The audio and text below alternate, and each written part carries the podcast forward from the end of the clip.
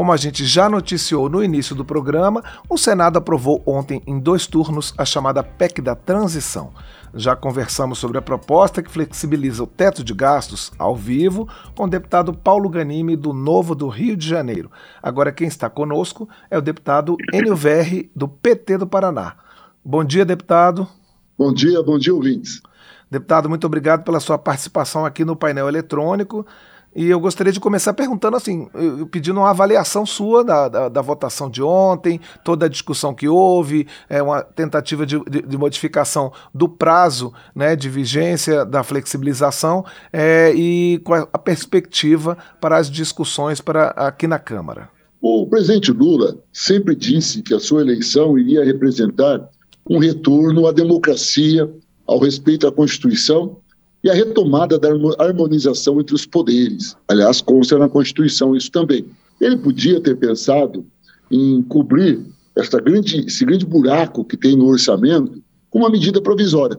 Mas como ele entende que é preciso que o poder legislativo se manifeste em momentos tão importantes da história do país como esse, ele optou por a PEC. Também entende o presidente Lula que o Congresso tem autonomia para receber essa proposta de emenda à Constituição e ajustar aquilo que o Congresso acha melhor. Então, nós usamos muito entre nós parlamentares, tanto do Senado como da Câmara, o termo melhorar o projeto.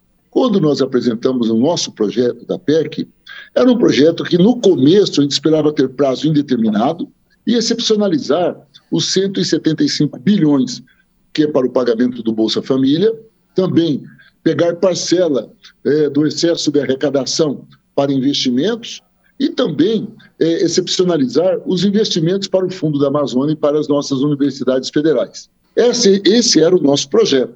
Entretanto, o debate que nós fizemos com os líderes do Senado e da Câmara é, nos, nos, fez propor, é, em termos quantitativos, a mesma proposta, os 175 bi, mais o, o, dinheiro do excesso de arrecadação e mais as doações, mas reduzimos o prazo para quatro anos, que nós entendíamos que ficaria ainda mais transparente. Entretanto, a votação do Senado eh, fez algumas alterações, o que é normal, é o papel do Senado. Primeiro, os 175 bi não foram excepcionalizados. Foi criado um novo teto. Então, o teto do, de gastos ele foi ampliado em 145 bilhões de reais. A excepcionalização só se deu no excesso de arrecadação, que são 23 bilhões previstos para este ano e para o próximo ano. isso é uma questão importante. O prazo de dois anos é o prazo que o Senado também entende que é adequado para o presidente assumir, organizar a casa dois anos, para aí, em cima disso, é, não precisar mais desse tipo de exceção. Então, me parece que foi, não era aquilo que nós queríamos, estou falando enquanto governo de transição, não era aquilo que queríamos, mas é um resultado positivo, porque mais do que ser o que a gente quer ou não quer, é aquilo que a ampla participação do parlamento está levando. E quero destacar um outro ponto é, que foi adicionado a esta PEC e que vale a pena insistir, é que, como o presidente Lula sempre disse, o teto de gastos era uma coisa que já nasceu morta. Nós, do Partido dos Trabalhadores, havíamos denunciado desde a sua criação em 2016 que ele não era factível. Ele, ele, o Brasil não é uma empresa que você congela e pronto. Tanto que o próprio presidente Bolsonaro extrapolou o teto de gastos em quatro vezes, atingindo as portas de 800 bilhões de reais. Agora, o que é que é adicionado nessa PEC? Que nós temos até agosto de 2023 para discutir uma nova âncora fiscal. Isso prova, em suma, que nós temos agora uma, uma transição equilibrada, onde poderemos pagar o Bolsa Família, poderemos organizar o pagamento dos aposentados, podemos organizar minimamente o retorno às obras do país que estão paralisadas, são 14 mil obras. Podemos pensar o Brasil dos quatro anos com mínimo de equilíbrio e, concomitante a isso, manter a nossa responsabilidade fiscal criando essa nova âncora. Nesse sentido, eu vejo um resultado positivo, com datas, com valores muito bem determinados, e creio que o resultado dos votos, 64 votos favoráveis, num colégio de 81 senadores, dá um efeito demonstração do que será na Câmara dos Deputados ah, 64 senadores viram que não tinham como votar contra o Bolsa Família. Portanto, eu creio que aqui na Câmara Claro que cada deputado é um, cada um tem sua autonomia, tem, tem sua ideologia, temos que respeitar cada um, porque são eleitos pelo povo, mas eu tendo a crer que vamos conseguir também proporcionalmente o mesmo número. Devemos passar de 350 votos favoráveis a essa PEC e, portanto, aprová-la no decorrer da semana que vem. Deputado, algumas das críticas em relação a essa flexibilização é o impacto dela na, na economia brasileira, né? no endividamento público, na inflação. Como o senhor acha, como é que o, o, o futuro governo poderá equilibrar essa necessidade de abrir espaço no orçamento para a recomposição de, né, dos gastos com a área social e esse equilíbrio na economia? Pedro, a sua pergunta eu julgo de extrema importância, até porque tem setores da sociedade, tanto no parlamento, mas em especial o tal do mercado, ele não pensa na questão social, ele pensa apenas no lucro e no lucro rápido. Né? Você sabe que o mercado ele vive assim: se tiver tudo bem, o mercado ganha. Mas se tiver crise, é bom, porque ele ganha mais. Então, é preciso perceber que nós temos que ter equilíbrio fiscal, nós não podemos é, ficar criando déficit, porque isso implica aumento de juros, aumento da dívida, aumento da inflação. Isso é muito ruim para a população, mas concretamente nós temos 30 milhões de brasileiros e brasileiras passando fome. Nós temos 66 milhões de pessoas na insegurança alimentar. Então, o desafio, e por isso que eu achei a sua pergunta muito boa, é exatamente esse, esse equilíbrio. Como podemos obter esse equilíbrio? Primeiro, a população já observou isso. Há uma expectativa do resto do mundo com a posse do presidente Lula.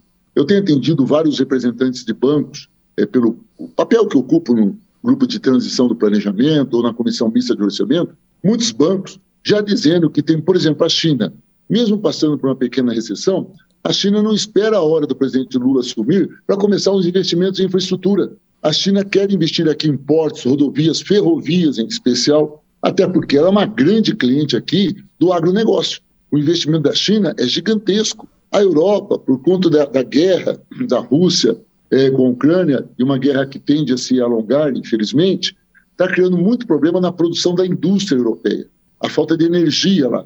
Muitos empresários, aliás, eu atendi ontem também uma agência que trata desse assunto, estão esperando a posse do presidente Lula para começar a negociar o que nós chamamos na economia de investimento direto estrangeiro. É o chamado investimento produtivo. As empresas virão aqui. Não vai vir o dinheiro para aproveitar a taxa de juros alta. Ela vem aqui para abrir uma fábrica ou para comprar fábricas, gerando empregos e impostos. Então, a própria presença do presidente Lula cria uma estabilidade. Isso é um primeiro ponto. O segundo ponto, que essa estabilidade, ela leva também ao equilíbrio do mercado interno e uma queda da taxa de juros. Ontem foi, foi feita a manutenção da Selic em 13,75%. É altíssimo, é irreal. Cada 1% de juro da Selic, nós estamos falando em 30 bilhões, ou seja, até um pouco mais. O que é concreto para nós? Concreto é que se baixamos a taxa de juro por uma economia é, bem gerida, com equilíbrio, com uma âncora fiscal séria, com investimentos, com a retomada do, do investimento interno e externo, você tem uma queda drástica na taxa de juros, tem uma maior confiança no mercado e, com isso, um equilíbrio nas nossas contas. Então, veja que não é muito difícil você causar ou manter esse equilíbrio. Aliás, o presidente Lula já provou isto nos oito anos que ele foi presidente da República. Durante seus oito anos, foram anos de superávit fiscal, de equilíbrio, mas ao mesmo tempo de grandes investimentos, tanto da iniciativa privada brasileira como externa, e também a geração de empregos e renda. Então, não tem segredo, é, não tem nada de novo, não tem nada revolucionário. É a boa e velha economia desde que você invista principalmente no mercado interno, no setor produtivo e principalmente no equilíbrio fiscal que atrai investimentos. Deputado Enio Verri, ah, como é que o governo de transição é, está planejando é, é, disponibilizar esses recursos extras né, previstos na PEC da transição? como é que vão ser gastos? Como é que, quais serão as prioridades para direcionar os gastos com esses recursos que é, proveniente de um suposta, uma suposta folga na arrecadação de impostos. Vocês vão ouvir é, governadores, outros setores da sociedade para definir em que áreas, né? Já se fala em farmácia popular, merenda escolar, né? E outros programas que estão com, com problemas de, de orçamento. Como é que vai, essas prioridades serão definidas? É, primeiro, é claro que essas prioridades terão que constar no orçamento, no nosso orçamento anual para 2023. Portanto, nós estamos conversando com o senador Marcelo Castro, que é o relator do orçamento, para que ele possa, aprovada a PEC, primeira aprovada, colocar dentro da peça orçamentária o destino desses recursos e desse excedente que está no orçamento. Isso é um ponto. Onde é que estão as prioridades? Olha, para que se tenha uma ideia, o teto de gastos que foi construído, foi aprovado em 2016, ele previa um mínimo de investimento na saúde, tanto que a cada ano a saúde recebe menos investimentos. Para atingir o mínimo do teto de gastos, faltam 15 bilhões de reais para a saúde. Só na saúde faltam 15 bilhões. Então, temos que recompor a saúde, recompor a farmácia popular. É preciso reorganizar o Sistema Único de Assistência Social, o SUAS, para, com isso, organizar o Bolsa Família. É, o próprio Tribunal de Contas provou que o pagamento desses 600 reais, chamado Auxílio Brasil, é uma bagunça, tem militares aos montes recebendo, empresários recebendo, gente que não precisa recebendo. Então, nós vamos ter que organizar o Sistema Único de Assistência Social para organizar o pagamento do Bolsa Família, para pagar os 150 reais para as crianças até 6 anos de idade.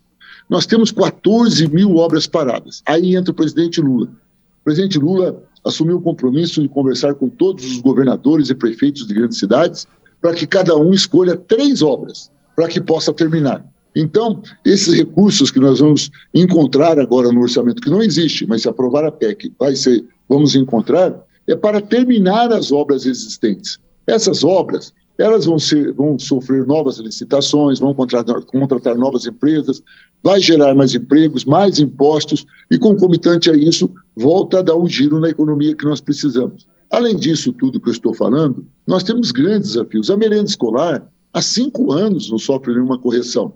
Cidades mais pobres, que o prefeito não tem recurso próprio, as crianças estão tomando suco com biscoito, com bolacha.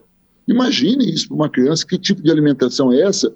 Se você pensar que uma, uma boa parcela das crianças do Brasil tem na merenda escolar sua principal refeição do dia. Então, nós temos muitas dificuldades, mas temos isso muito bem organizado. A ideia, com esse excedente que sobra do orçamento, ou seja, por conta dos recursos que estavam destinados ao Bolsa Família, que é 105 bi. Ou seja, os 23 bilhões que nós vamos é, colocar no orçamento, que é o excesso de arrecadação, o que daria uma soma aí de excedente de 168 bi.